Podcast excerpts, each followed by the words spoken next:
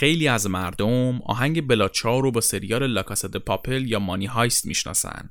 اما چیزی که شاید همون خیلی از مردم ندونن اینه که نقش این آهنگ توی تاریخ جهان خیلی خیلی خیلی بزرگتر از نقشش توی این سریاله. سلام. به اولین قسمت ویژه چیزکست خوش اومدین. معمولا توی این پادکست من ارشیاتری برای شما از طریق چیزها میگم. البته که تو اپیزودهای ویژه داستان یکم فرق می‌کنه.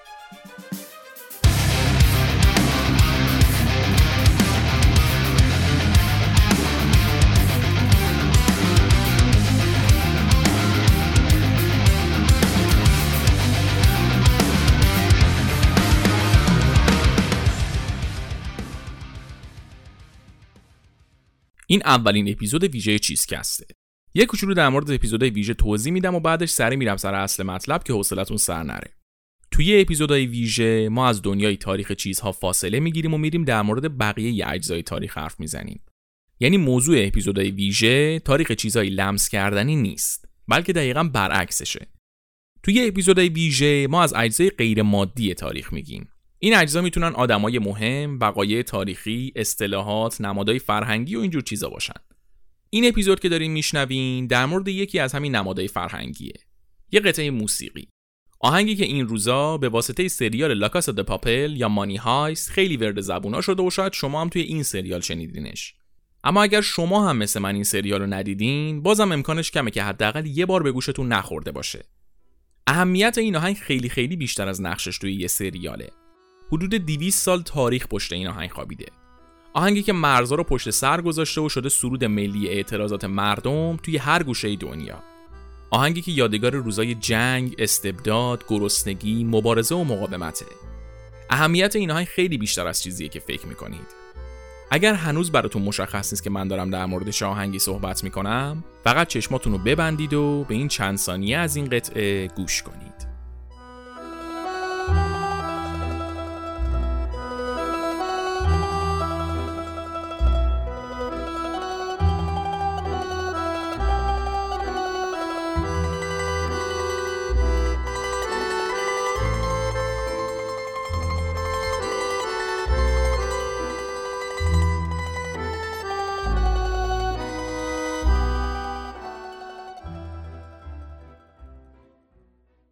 برای اینکه قصه بلاچار رو تعریف کنیم باید بریم اواخر قرن 19 یعنی 130 سال پیش.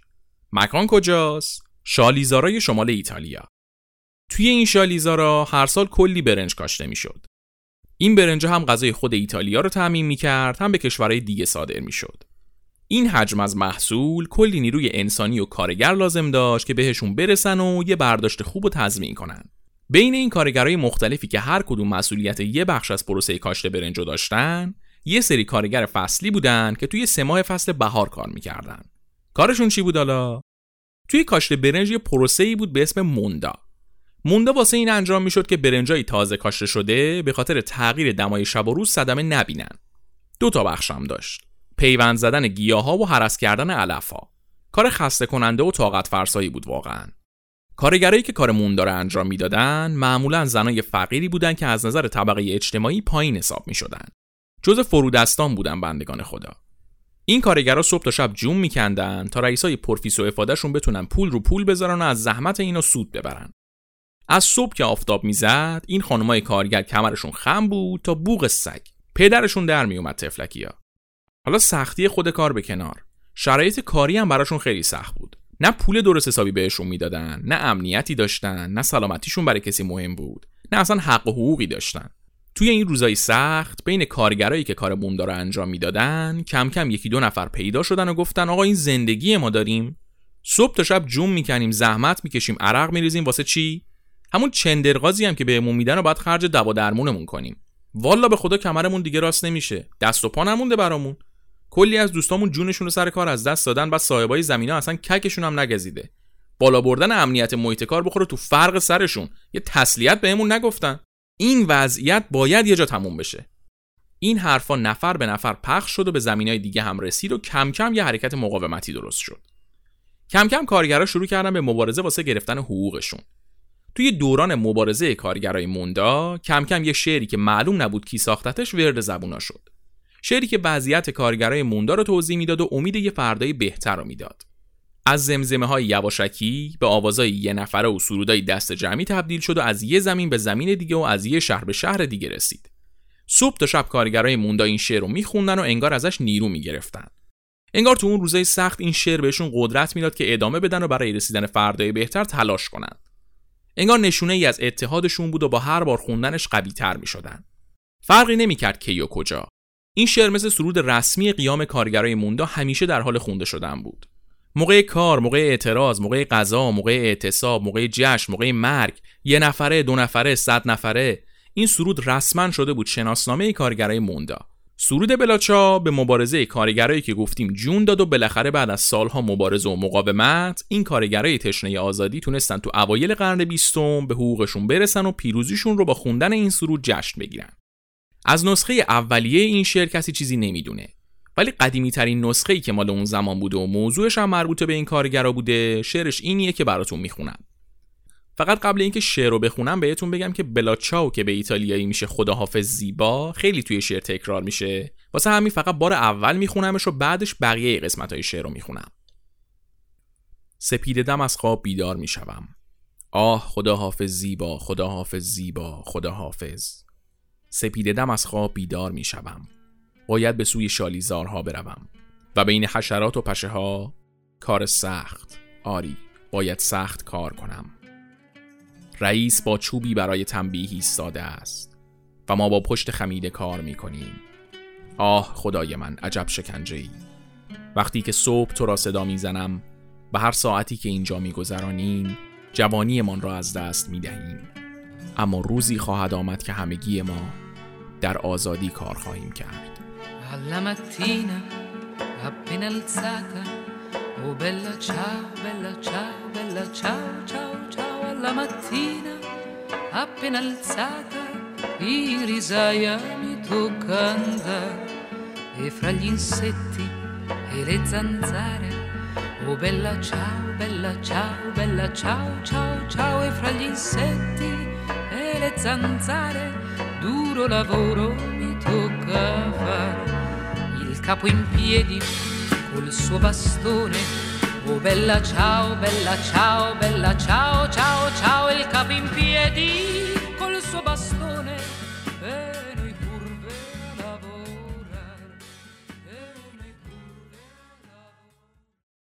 چیزی که الان شنیدید نسخه ایه که در موردش حرف می‌زدیم. بعد از تموم شدن مبارزات کارگرای موندا این سرودم کم کم داشت از یاد و خاطره مردم می‌رفت تا اینکه ایتالیا با یه اتفاق بزرگ روبرو شد. سال 1914 جنگ جهانی اول شروع شد. نیروهای متفقین توی سال اول جنگ امپراتوری بریتانیا، امپراتوری روسیه و فرانسه بودند. ایتالیا زمان شروع جنگ بیطرف بود. یکم که گذشت متفقین با حکومت ایتالیا یه اهنامه امضا می‌کنن که به اسم معاهده لندن معروف شد. معاهده لندن باعث شد ایتالیا بره جز نیروهای متفقین. حالا متفقین چوری مخ ایتالیا رو زدن تو این معاهده لندن به ایتالیا گفتن شما به امپراتوری اتریش مجارستان که جز متحدین و دشمن ماست و همسایه شما حمله کن ما هم بعد جنگ بخشای از خاک اتریش مجارستان رو میدیم به شما تا دلت هم بخواد پول میدیم بهتون اینطوری شد که سال 1915 ایتالیا هم وارد جنگ شد تو این جنگ ایتالیا خیلی قوی عمل نکرد ولی از شانس خوبشون اتریش مجارستان هم همچین خوب عمل نکرده بود تو جریان این جنگ و کشمکش بودن که سال 1917 ایتالیا یه شکست خیلی سنگین از متحدین خورد. نیروهای متحدین تا بیخ گوششون اومدن و داشتن ونیز رو تصاحب می‌کردن. تو این شرایط دولت ایتالیا واسه اینکه به سربازاش انگیزه بده که به جنگن بهشون گفت شما خوب به جنگین ما هم بعد جنگ بهتون زمین میدیم که حالش رو ببریم قول علکی هم داده بودا من چقدر زمین داشت ایتالیا که بخواد به این همه سرباز بده؟ رسما بعد سرخرمن بود. خلاصه به هر جون کندنی بود ایتالیا داشت سرپا نگه می داشت خودشو. گذشت و گذشت و گذشت تا اینکه جنگ تموم شد و متفقین شدن پیروز جنگ. دولت ایتالیا هم که جز متفقین بود با دومش گردو میشکست که آقا چه سودی کردیم. هم الان کلی پول گیرمون میاد هم کلی از خاک اتریش مجارستان میشه مال ما. اما زی خیال باطل. متفقین که دور هم جمع شده بودن که تصمیم بگیرن چه بلایی سر متحدین که تو جنگ شکست خورده بودن بیارن. نخست وزیر ایتالیا گفت آقا این زمینایی که ما صحبتشو کردیم هم لطفا فراموش نشه ما قولشو به مردممون دادیم. متفقینم پق زدن زیر خنده گفتم برو بابا دلت خوشه. خیلی خوب جنگید زمینم می‌خواد. بذار فعلا به کارهای مهم برسیم بعدش میایم ببینیم چی می‌رسه به شما. اینطوری شد که یه کوچولو از زمینایی که قولشون رو به ایتالیا داده بودن رسید به ایتالیا. بقیهش که یه بخش بزرگی از خاک اتریش مجارستان بود و دادن به یوگسلاوی. دولت ایتالیا هم دست از پا دراستر برگشت و وقتی مردم گفتن که چی شد اون زمینا گفت چیزه فعلا یه کمشو دادن بهمون. کمه ها ولی جای رشد داره. اینجوری شد که مردم ایتالیا هم فهمیدن چه کلاه گشادی رفته سرشون. این قضیه بیکلاه موندن سر ایتالیا از جنگ یه طرف شرایط اقتصادی افتضایی که ایتالیا بعد از جنگ پیدا کردم شد قوز بالا قوز اقتصاد ایتالیا فاجعه شده بود. انگار نه انگار اینا تو تیم برنده بودن وضعیت ایتالیای برنده تو جنگ فرق زیادی با آلمان شکست خورده از جنگ نداشت وضعیت سیاسی بی‌ثبات، اقتصاد شکست خورده، بیکاری شدید، تعطیل شدن کارخونه ها و توقف تولید، له شدن غرور ملی. یارتونه گفتم تو جنگ واسه اینکه به سربازا انگیزه بدن می‌گفتم بهتون زمین میدیم. اون زمینا رو هم به هیچ کس ندادن. دیگه مردم ایتالیا رو کارد می‌زدی خونشون در نمیومد. تو این وضعیت یه سری حزب سوسیالیست اومدن و خواستن با عملیات های نظامی و کودتا و این حرفا یه انقلاب کمونیستی بکنن.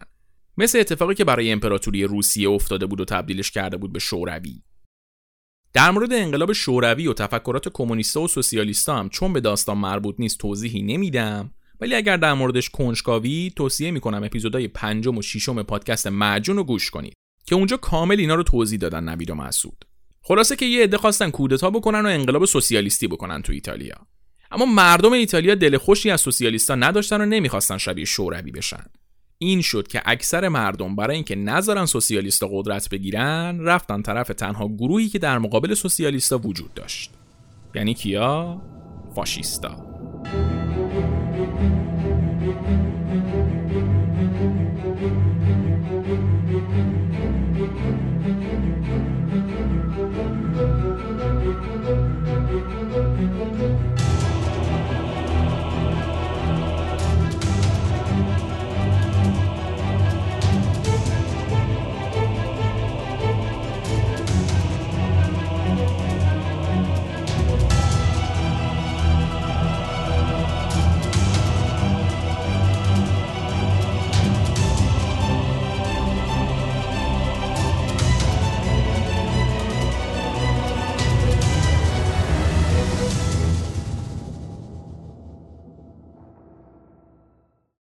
کلمه فاشیست توی قرن 21 خیلی ترسناک به نظر میاد. با شنیدن کلمه فاشیست ما یاد دیکتاتوری، جنگ، خونریزی، نسل‌کشی، شکنجه و کلی کارهای ضد انسانی دیگه میافتیم. اما توی سالهای اوایل قرن بیستم فاشیستا اون موجودات ترسناکی که چند سال بعد شدن نبودن. فاشیستا هم توی ایتالیا یه گروه سیاسی بودن مثل بقیه گروه های سیاسی. توی اون دوران چیزی که همه مردم از فاشیستا می‌دونستن این بود که فاشیستا به خون این سوسیالیستای شوروی پرست تشنن اما این فقط پوسته ی واقعیت بود. رهبری فاشیستا رو مردی به عهده داشت که امروز به عنوان یکی از بیرحمترین دیکتاتورای تاریخ ازش یاد میشه. کسی که شنیدن اسمش هم تلخی روزای جنگ جهانی دوم و یادمون میاره و عکسش کنار آدولف هیتلر نماد جنایات جنگ جهانی دومه. رهبر حزب فاشیست ایتالیا بنیتو موسولینی. موسولینی یه جوون سرکش و مشکل ساز بود که یه اون با قلدربازی روزگارش رو گذرونده بود. اون اولا به خاطر بابای سوسیالیستش خودش هم سوسیالیست بود و تا یه مدتی هم توی روزنامه سوسیالیستا مطلب می نوشت و به همین واسطه بین سیاسیون یه اسمی هم در کرده بود. جنگ جهانی اول که شروع شد سوسیالیستا که مدافع حقوق کارگری بودن مخالف جنگ بودن و می‌گفتن جنگ فقط کارگرای کشورهای مختلف و به جون همدیگه میندازه. موسولینی هم اول همین جوری فکر می‌کرد. ولی بعد نظرش عوض شد و گفت خب این جنگ می‌تونه یه فرصتی باشه که ما تو مملکتمون یه انقلاب را بندازیم. بقیه سوسیالیستا گفتن آخه پسر من بنیتو جان هر کاری حساب داره کتاب داره کارگران جهان متحد شوید چی شد پس؟ ولی موسولینی حرف تو کلش نمی‌رفت و قدرت از آرمان براش مهمتر بود. این شد که انقدر هیزم به آتیش جنگ ریخت تا از روزنامه حزب سوسیالیست اخراجش کردند اینم کم نیاورد و رفتش روزنامه خودش رو انداخت تا بتونه نظراتش رو بدون جواب پس دادن به کسی چاپ کنه. ایده های خشن و رادیکالی که بیشتر از اینکه حالا هوای سوسیالیستی داشته باشه بوی ملیگرایی می‌داد. توی اولین نسخه این روزنامه موسولینی از تیتری استفاده کرد که بعدا به یکی از معروفترین جملاتش تبدیل شد. خون به تنهایی چرخهای تاریخ را به گردش در می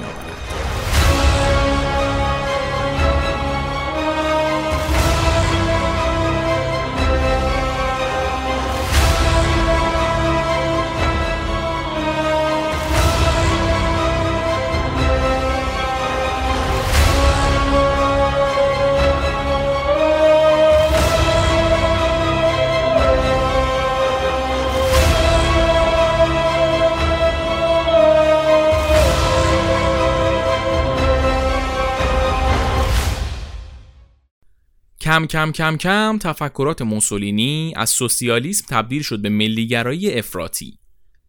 این تفکر ملیگرایی شدید موسولینی که چند سال بعد به نجات پرستی محض تبدیل شد، اساس کار یک گروه سیاسی شد که موسولینی مؤسسش بود و امروز به اسم حزب فاشیست میشناسیمش. بعد از اینکه موسولینی حزب فاشیست رو تأسیس کرد، ایتالیا درگیر جنگ جهانی اول شد و چیزایی که گفتیم اتفاق افتاد. بعد از جنگ اقتصاد و سیاست ایتالیا به بدترین حالت خودش افتاده بود و مردم ایتالیا احساس می‌کردن کلا سرشون رفته و غرورشون له شده.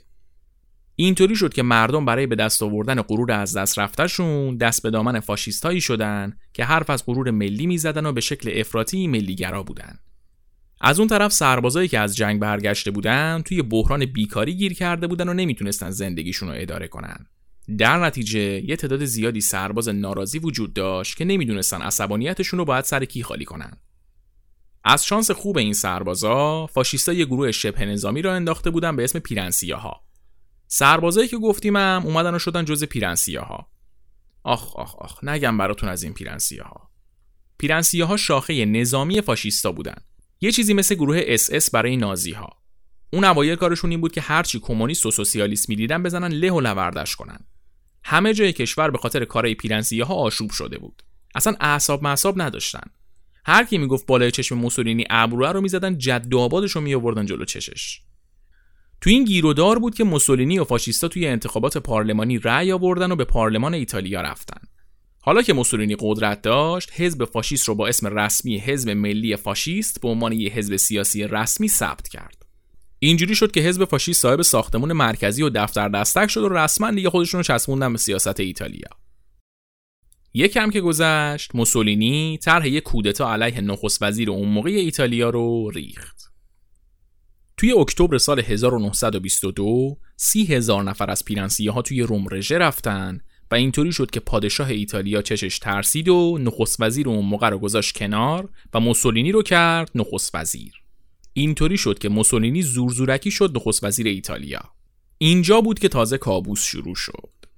موسولینی که مثل هیتلر سخنران خیلی خوبی بود با سخنرانی های پرحرارت و جدی مدام دم از غرور ملی ایتالیا می‌زد و اعلام می‌کرد که باید این همسایه های پستشون رو زیر سلطه خودشون در بیارن و انتقام تحقیر شدنشون توی جنگ جهانی اول رو بگیرن روز به روز آدمای بیشتری جذب حزب فاشیست می‌شدن و موسولینی خشنتر و خشنتر می‌شد مردم ایتالیا هم امیدوار بودن این مردی که انقدر با حرارت حرف می‌زنه و به شکل افراطی میلیگراس بتونه وضعیتشون رو درست کنه. قدرت موسولینی روز به روز بیشتر و بیشتر می‌شد و دیگه نمی‌شد جلوشو گرفت. البته که این وسط یه سری حزب مخالف هم یه سر و صداهایی می‌کردن و موسولینی رو محکوم می‌کردن. ولی حتی اون مخالفایی که قدرت دستشون بود و از دست پیرنسیه ها در امان بودن آخرای سال 1925 مخالفتشون تموم شد. فکر نکنیم به خوبی و خوشی تموم شده. موسولینی پاشد رفت تو مجلس گفت هر کی جرأت داره منو از مسئولیتم خلع کنه. به همین سراحت و خب مسلما هیچکس جرأت نداشت.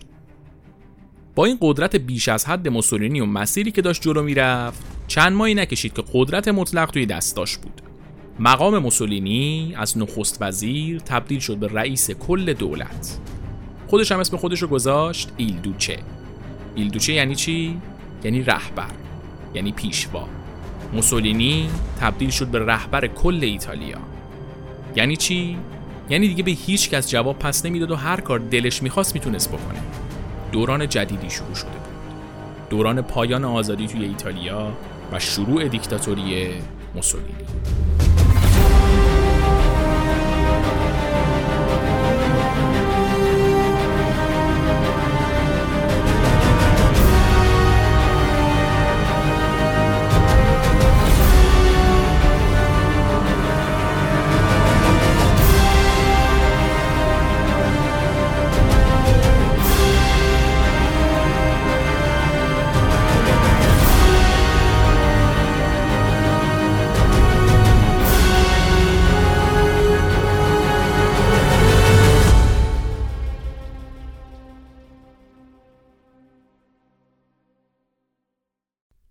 از این تاریخ به بعد موسولینی دیکتاتور بیرحم ایتالیا شد.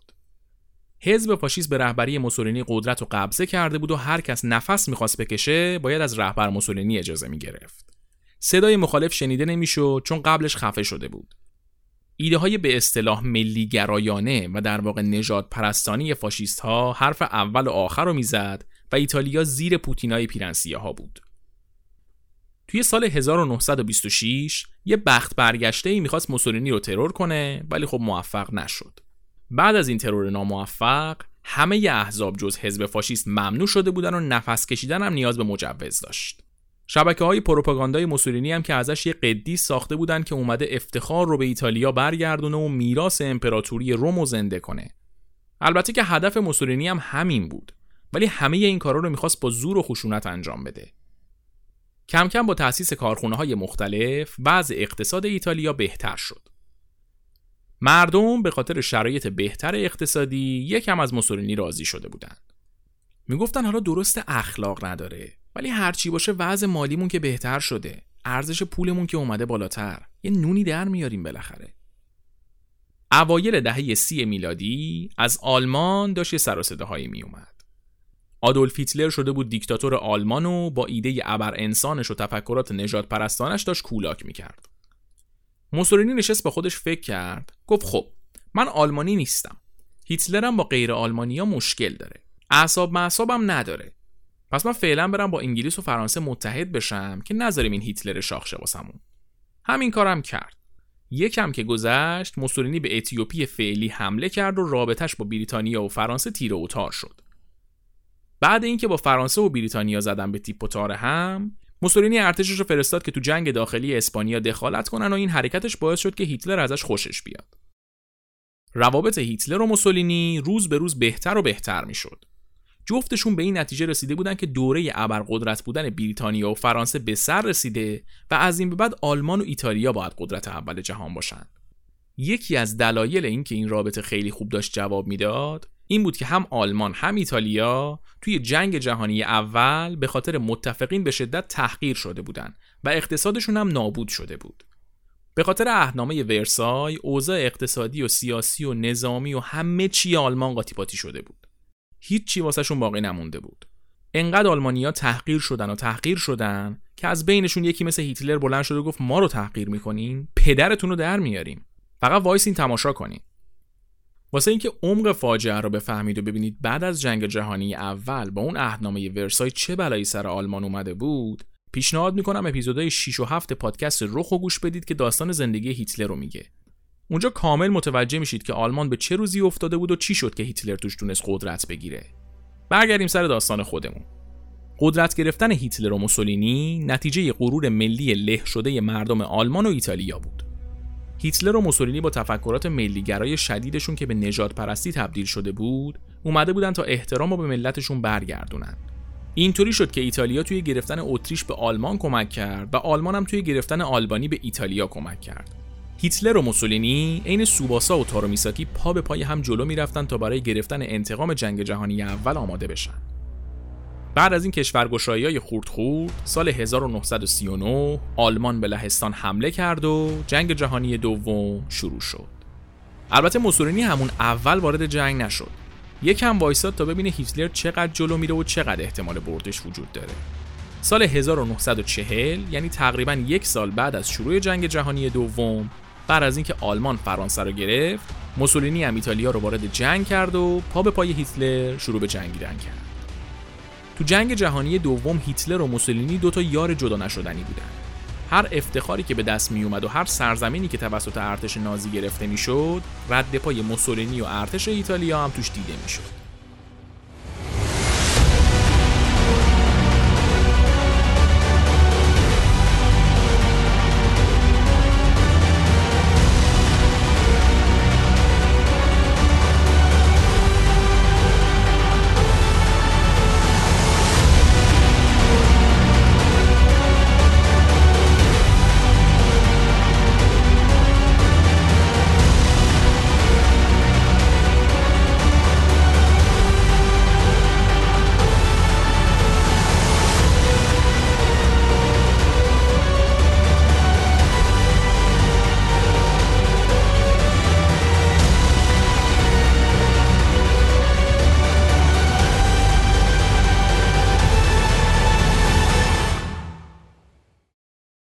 گذشت و گذشت و گذشت نمی‌خوام با داستانهای جنگ حوصلتون رو سر ببرم کم کم ایتالیا شروع کرد به شکست خوردن از سال 1941 تا 1943 کلی از مناطقی که تصرف کرده بود و از دست داد و موسولینی بین مردم منفورتر و منفورتر می‌شد. می‌گفتن این اخلاقش مثل سگ بود یه جوری تحمل می‌کردیم می‌گفتیم حداقل یه نونی در میاریم یه امنیتی داریم.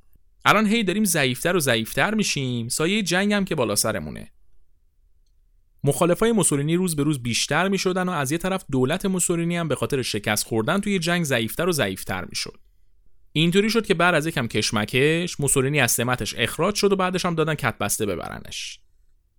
با دستگیری موسولینی آلمان نازی به شمال ایتالیا حمله کرد و بخش شمالی این کشور رو تصرف کرد. موسولینی هم که تونسته بود به کمک نازیا فرار کنه شد رهبر اون بخش از ایتالیا. البته اسمش رهبر بود. رسما فقط دست نشونده نازی ها توی شمال ایتالیا بود. در ظاهر موسولینی همه کاری اونجا بود. ولی نازیها فقط گذاشته بودنش اونجا تا به وسیله اون همه چی رو کنترل کنن. حتی یه مدتی هم حبس خونگی بود و دور تا دور خونش رو سربازای نازی گرفته بودن. عملا هیچ کاره بود. اسم این منطقه شمالی ایتالیا که نازیها تصرفش کرده بودن شده بود جمهوری اجتماعی ایتالیا. بهش جمهوری سالو هم می‌گفتن. این منطقه در ظاهر دست موسولینی بود و در اصل توسط نازی ها و فاشیستای سرسپرده آلمان اداره می‌شد. همین موقع بود که هسته های مقاومت توی دل ایتالیای اشغال شده شکل گرفت. از گوشه و کنار هر شهری یه سری از مردم قیام کردند. مردم وطن پرستی که نمی‌تونستن ببینن کشورشون بر از تحمل یه دوره دیکتاتوری ترسناک داره میفته دست یه اشغالگر خارجی. این همه سال رنج و سختی بالاخره از یه جایی داشت می‌زد بیرون. موسولینی توی دوران حکومتش کلی آدم و کشته بود و سربنیس کرده بود. خفقان مطلق را انداخته بود تو ایتالیا. این کاراش کم بود. حالا شده عروسک دست هیتلر و خاک مملکت و دو دستی تقدیم نازیا کرده. دیگه این یکی رو نمی‌شد تحمل کرد. از هر گوشه ایتالیای اشغال شده نیروهای شبه نظامی مختلف به وجود اومدن. اونا با جنگای چریکی و نامنظم شروع کردن به مبارزه با فاشیستا و نازیای اشغالگر.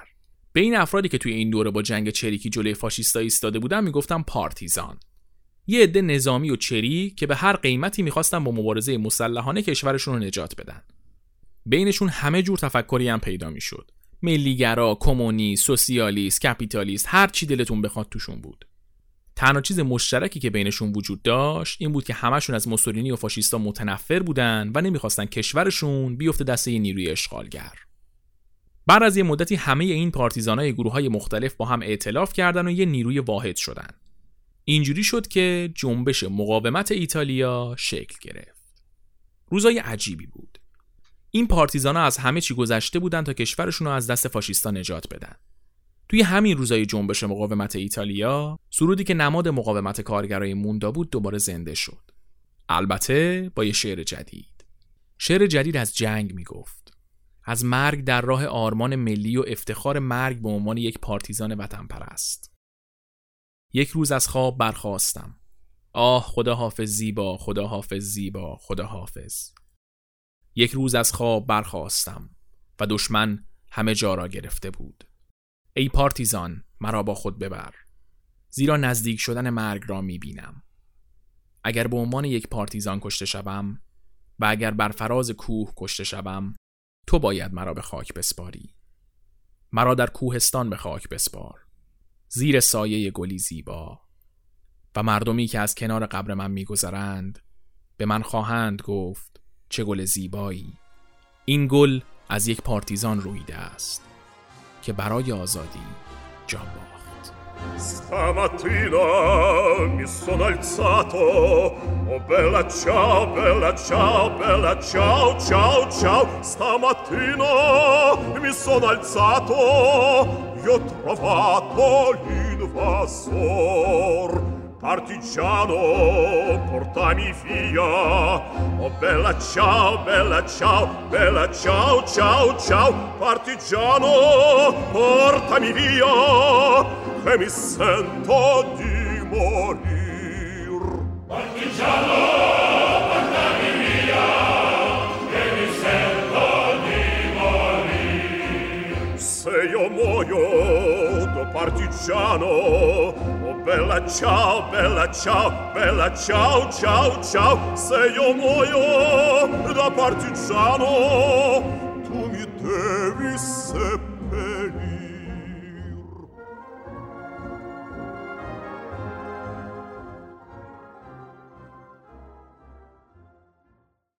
آهنگ بلاچاو شد سرود اصلی این مبارزه های پارتیزانی.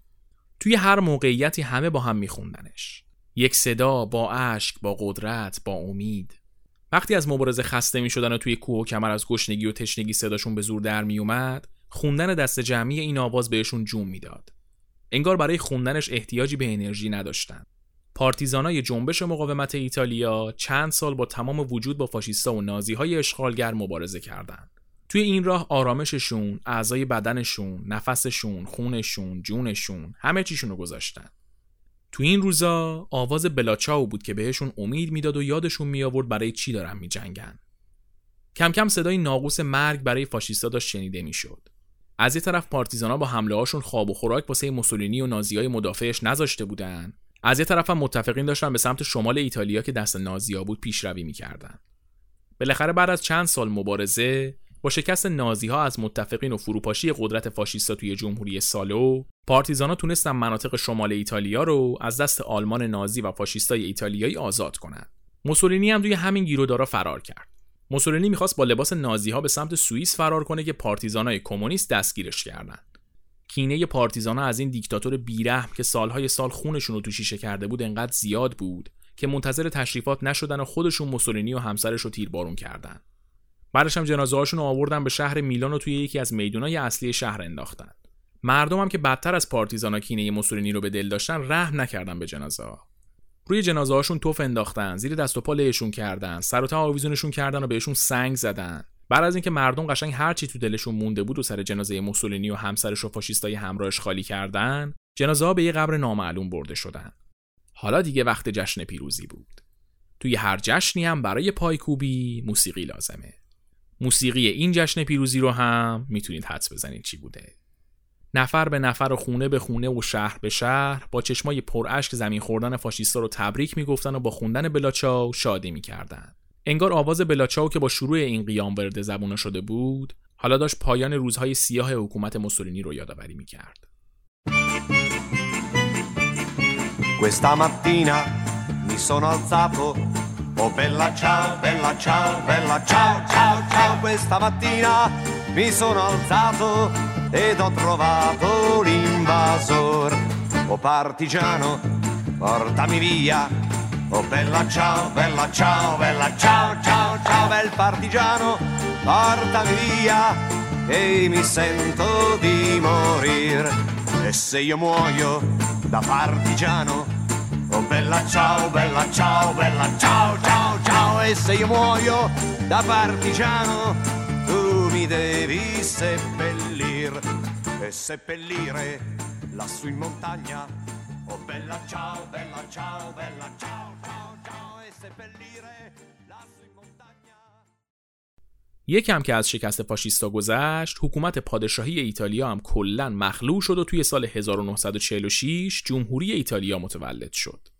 از سال 1949 یعنی تقریبا 71 سال پیش روز 25 آوریل توی ایتالیا به عنوان روز آزادی شناخته میشه و مردم توی راهپیمایی ها و مراسمشون هنوزم که هنوزه بلاچاو رو بلاچاو بعد از شکست فاشیستا کم کم به کشورهای دیگه هم رسید و به عنوان سرود مبارزان راه آزادی به هر کشوری که توش اعتراضی شکل می‌گرفت سفر کرد. حتی پاشو از دامنه مبارزات سیاسی هم بالاتر گذاشت و یه سری از تیمای فوتبال مثل شعار شروع به خوندنش کردند. از سرود بلاچاو تا به امروز چندین و چند نسخه به زبونهای مختلف خونده شده و توی مراسمهای مختلفی ازش استفاده شده. چند تایی هم نسخه فارسی از این آهنگ وجود داره که معروف ترینش نسخه که شکیب مصدق خواننده افغانستانی در ضدیت با جنایات طالبان توی افغانستان خونده. بلاچاو سالهاست نماد مبارزات آزادی خواهانه مردم دنیا شده و بدون شک تا زمانی که آدما دنبال آزادی و رهایی از استبداد باشن این آهنگم نفس می‌کشه. امشب بس سر شد صبح دیگر شد چاو بلا چاو بلا چاو بلا چاو چاو چاو می‌رویم بیرون در شهر پرخون شاید دیگر بر نگرده شاید نبینه یک صبح دیگر یک صبح و یک مرگ دیگر در خیابان ها و فراخان ها چاو بلا چاو بلا چاو بلا چاو چاو چاو میزانم فریاد. تا آزاد از بند زور و استبداد. یک بار دیگر بگذاریم اثر در یک جنگ نابرابر. همه پشت به پشت با دست های مشت چاو بلا چاو بلا چاو بلا چاو چاو چاو ترس نداره کم نمیاره هستیم تا جان در تن داره ترس نداره کم نمیاره هستیم تا جان در تن داره.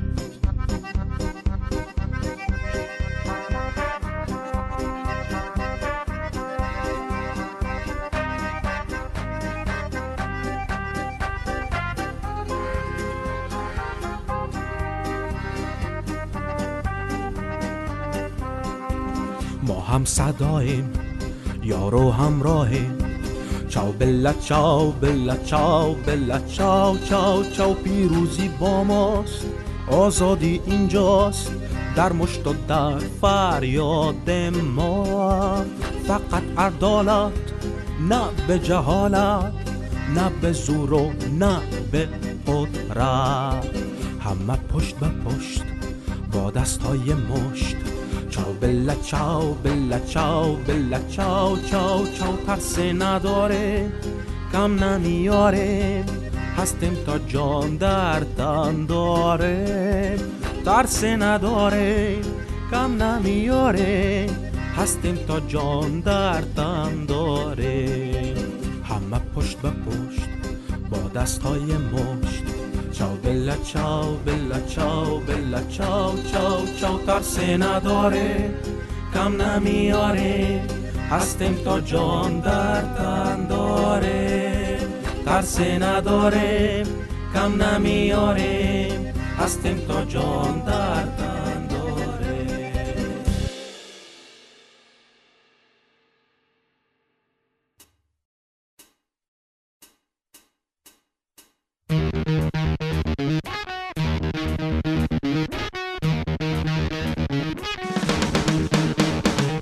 چیزی که شنیدید اولین اپیزود ویژه چیزکست. چیزکست رو می‌تونید هر جایی که میشه توش پادکست شنید بشنوید. یعنی کجا؟ اپلیکیشن های پادگیر مثل Castbox و Apple Podcast، Spotify و حتی کانال تلگرام. البته که اپیزود رو توی کانال تلگرام یکم دیرتر آپلود میشه. واسه پیدا کردن چیزکست توی شبکه های اجتماعی و اپلیکیشن های پادگیر و Spotify و تلگرام و اینجور چیزا فقط کافیه که اسم چیزکست رو به فارسی یا انگلیسی search بکنید. فارسیش که معلومه فقط سر هم بنویسیدش انگلیسیش هم به شکل C H I Z C A S T نوشته میشه. فرقی نمی‌کنه که چیزکست رو از کجا میشنوید چیزی که مهمه اینه که subscribe کنید تا هر وقت اپیزود جدید میاد متوجه بشید. یه چیز دیگه هم خیلی مهمه. نظر بدید. نظرهای شماست که باعث بهتر شدن کار ما میشه. واسه نظر دادن می‌تونید از کامنت های شبکه های اجتماعی، کامنت های اپلیکیشن های پادگیر و هشتگ چیزکست روی توییتر استفاده کنید. برای ارتباط مستقیم هم می‌تونید به ایمیل cheesecast@outlook.com ایمیل بزنید. ممنون از شما که تا این لحظه شنونده چیزکست بودید.